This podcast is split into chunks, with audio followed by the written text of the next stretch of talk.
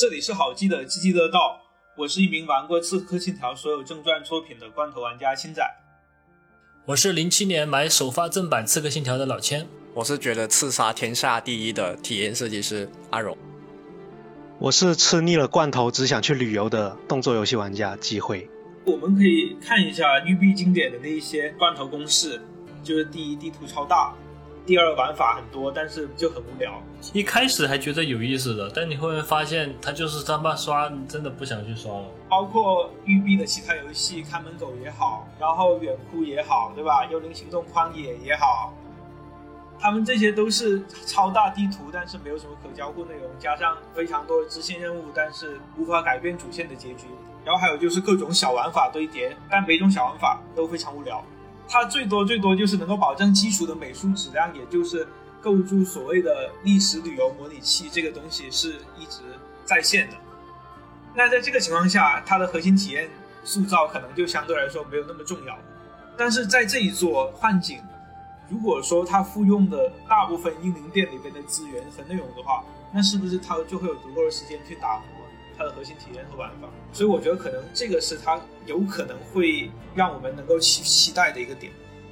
其实，在我看来，这个事情是他们就是对这个游戏立项之初的一个出发点是什么？因为像我刚最开始提的，我会一直认为刺杀跟数值化它其实是两条路线，你没有办法做到既要刺杀又要数值化这个事情。给我一个选择，如果要做刺杀的话，其实我会将所有的地图变成了那种会实时匹配你当前的强度这样一个事情。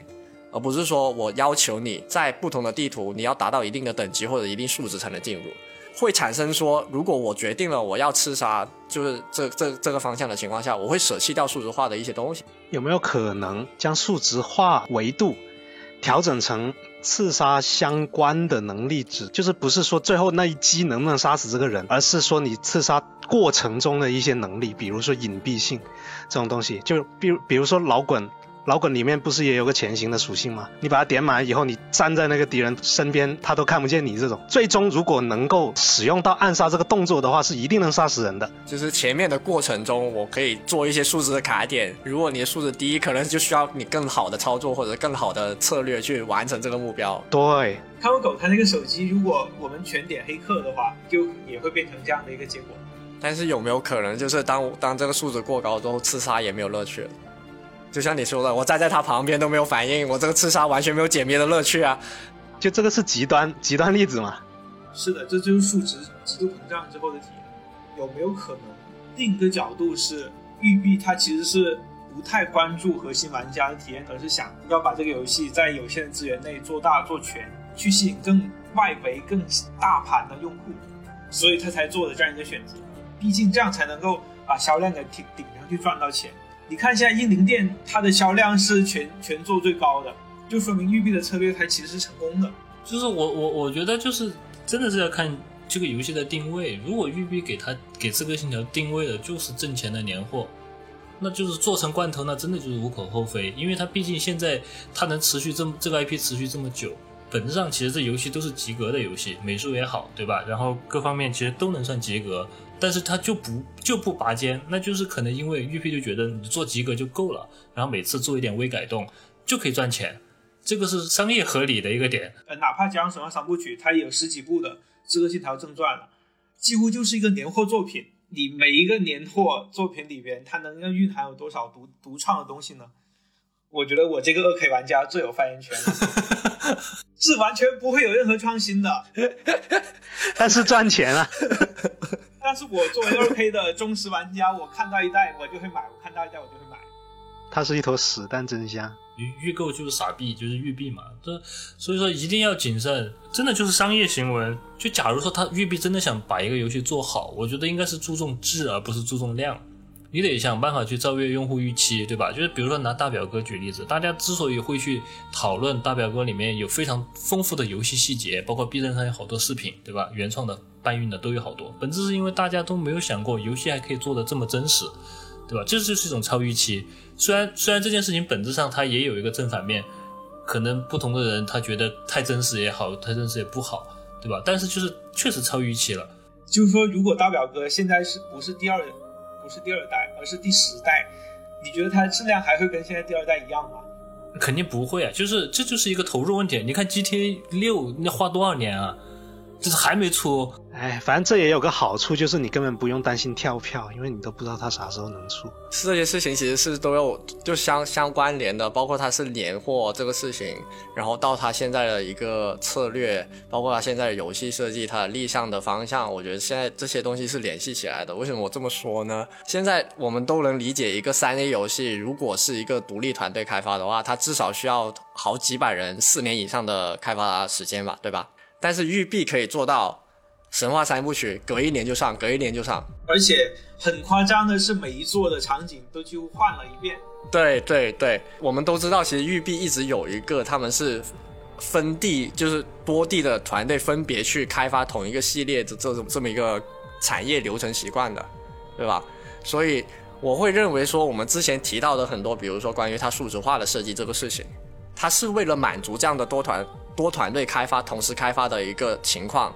而衍生出来的一个立项的方向，因为数值的设计的复制是远比你关卡的复制来的简单的，因为关卡设计的复制你需要多地的团队在关卡的理念上达成完全的一致，这个事情是很难的。就也就是说，我会觉得育碧是为了保证这样的一个更高频率的推出他们的产品，而在一定程度上让玩家的体验没有那么的丰富。这也是为什么我会很佩服。老头环这个游戏，它是真的能够在让整个团队在关卡设计上的理念达到很高的统一，所以它才能在这么一个大地图上放出了很多体验不一样的关卡。对，但是从另一个角度来讲，它虽然是年货作品，但是它并不要求玩家我必须要去玩完前作之后我才能玩当前作品。我说实话，现在神话三部曲的上手门槛是比就是最开始的初代还有二代的门槛要低很多的。那也就是说，它服务的其实就是那一波，就是说你可能偶尔玩玩，你的技术不需要这么高，你也能玩这个三 A，然后你也能获得一些可能不是非常巅峰，但是是至少是一个良好的体验。那对于育碧来说，他能把这个游戏卖出去就够了。这这就是为什么刺杀类型的游戏会示威的原因。我是觉得，因为玩动作游戏的玩家肯定会比玩刺杀游戏的玩家大得多。所以，可能从商业化角度来看的话，你很难去追求一个公司去要求它一定要做出一个呃，可能对于玩家来讲特别好，但是不太挣钱的游戏。哎，说回《刺客信条》这个主题，它是一个历史模拟器，但是四大文明古国之一的中国，《刺客信条》却没有任何涉及中国背景的《刺客信条正传》，这个是所有中国玩家的一个最大的遗憾。想跟大家探讨一下关于。如果说《刺客信条》这个游戏它要在中国出一版正传，大家觉得它的背景、时代还有整个设定可能会是什么样的？它不是出了中国背景的手游版了吗？手游滚！可以先看一看手游做的怎么样。我说的是正传，正传，因为手游你要往很早去追溯的话，就是中国背景的手游正传早就出了，就是那个少女那个故事。故事层面其实是能接得上，只是说玩法层面它不算是正传玩法。我自己先抛砖引玉，说一下我对于中国刺客信条的看法吧。可能玉璧今后如果要做，最有可能做的，也就是唐朝。大家可以去搜一下，有一部漫画叫《刺客信条王朝》，嗯嗯，它描述的就是安史安史之乱，对对对，那段时期有一个刺客叫李鄂，他去刺杀安禄山的这样一段经过。这个漫画我觉得真的是挺挺牛逼的，挺好看的。对，它是比较还原了整个唐朝的人物性格和风土人情的，我觉得挺好看的。然后里边的那些历史事件呢，我觉得也是比较符合刺客搞事，然后刺客去对抗圣殿骑士的这样一种情况。所以唐朝也是一个比较可能的情况。虽然我历史不太好，但是我突然想到一个。就民国时期的那一种那种时期，是不是也很适合做类似的《刺客信条》这样的题材的？确实有可能，对，确实有可能。他甚至有是不是有可能是一个军统特务？我不知道能不能播这一段。对，其实我就是想到想到很多我们的国产国产片，其实都是拍这种。不，我觉得我觉得如果真做，就就直接点做大家都知道的三国就是最好了呀。第一个就。你文化输出也容易，然后而且三国里面其实也有很多刺杀的桥段，像不董卓也是被刺杀的嘛？主角就是吕布，对吧？吕布下命令刺杀的不是吗？不是吧？杀他的不是吕布，哦主角是吕布的小弟。反正反正用三国，我觉得是最容易文化输出的一个一个历史了。你想，其实这个游戏它其实面对的更多的是一个全球范围内的玩家，他肯定会找一个对大多数外国玩家熟悉，但是又充满吸引力的时代。就是我很赞成三国这个点，大家都知道三国大概是啥，然后他们可能也会很关心里面的这些关系，可能有什么样的一些趣闻，对吧之类的。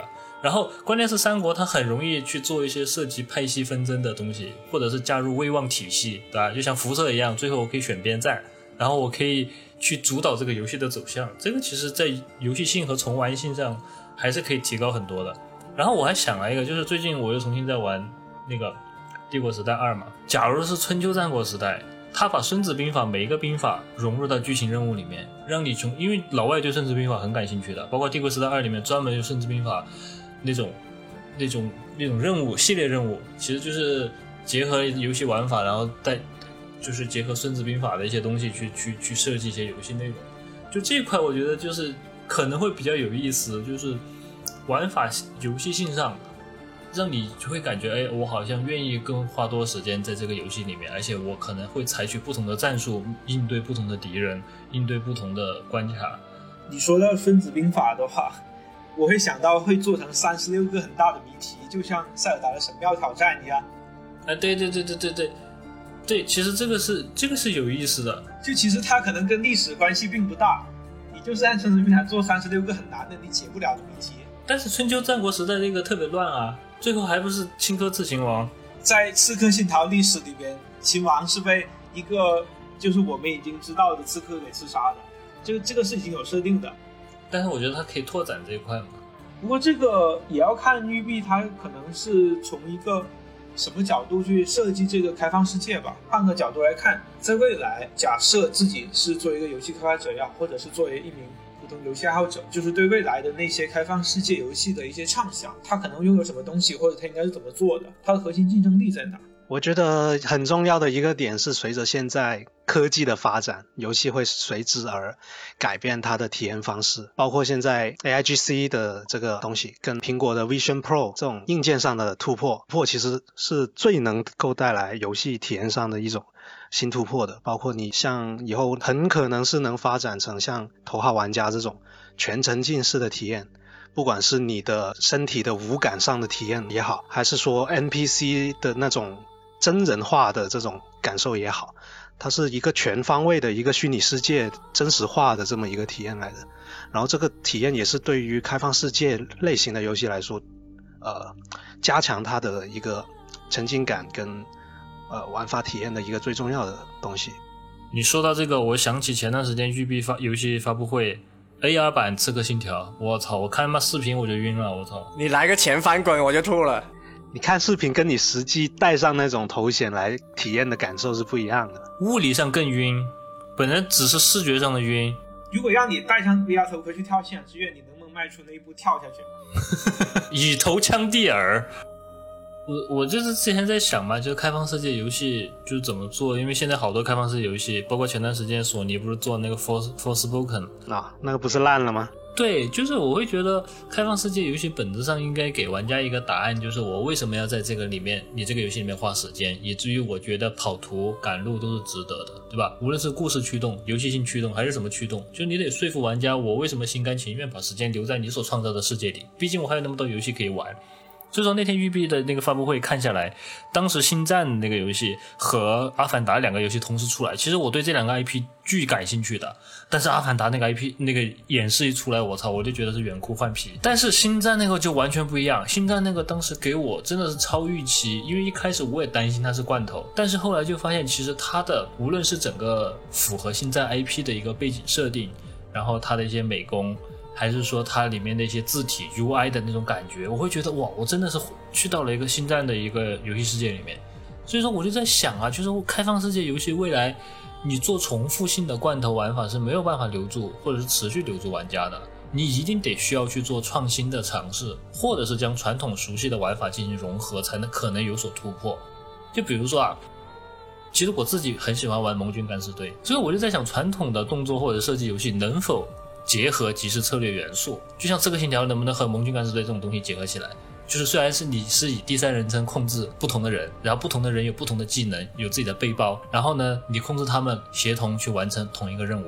其实这里我想说，在在前面以刺杀为主的《刺客信条》里面，我觉得它的核心体验的感受上，其实是跟《盟军敢死队》甚至现在之后的《夺宝奇兵》这一类游戏有异曲同工之妙，就是它对我来说都是一种解谜，只是说。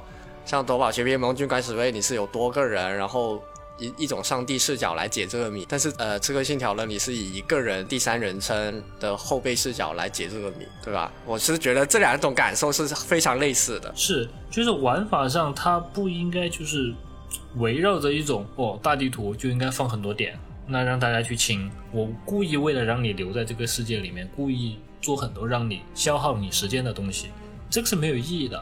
但如果它能让清点的逻辑或者是玩法不一样，那我可能会为为了去探索有没有更新颖的玩法或者是更新颖的设定，那我可能再去探下一个点。我就在想，游戏玩法的融合其实还是可能是一种方向吧。因为就是说个题外话，当时零五年我玩了一个射击游戏，叫做《战火兄弟连》，当时它的评价还是蛮好的。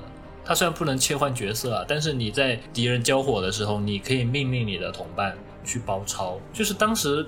这种感觉就跟我说，我操，就是跟传统的使命召唤啊，或者是荣耀勋荣誉勋章完全就不一样。它能有一种即时策略感在里面，就我不仅仅玩的是射击这个游戏，我还能玩到策略的元素。一个游戏顶两个，就这种感觉。所以说，我会愿意花很多时间在它里面。你说的这个点，那应该就是我为什么一直能玩吃鸡玩这么久的原因。吃鸡不就是真人队友完成策略的射击游戏吗？就是它可以有很多种可能性，其他玩家都是你的道具，你不要拿我的枪。我会觉得应该开放世界这个东西应该是去服务好一部分核心玩家，那些玩家所需要的核心体验，把核心体验做好。而刚才就是季辉说的那一些可能更丰富的一个世界，更更可观的一些交互，我觉得可能是未来的虚拟世界这个很大的概念下自带的一个东西。所以我觉得可能核心玩法还是一个最重要的东西。这期的机制道就到这里了，各位观众老爷，你们觉得《刺客信条：幻景》这个游戏会好玩吗？你们对它的期待是什么样的？欢迎在弹幕和评论区留下你们的看法。喜欢这个 podcast，请务必一键三连、弹幕、评论、转发。想要看到更多关于世界的视频，记得关注我们好七吧。我们下期再见，拜拜，拜拜，拜拜。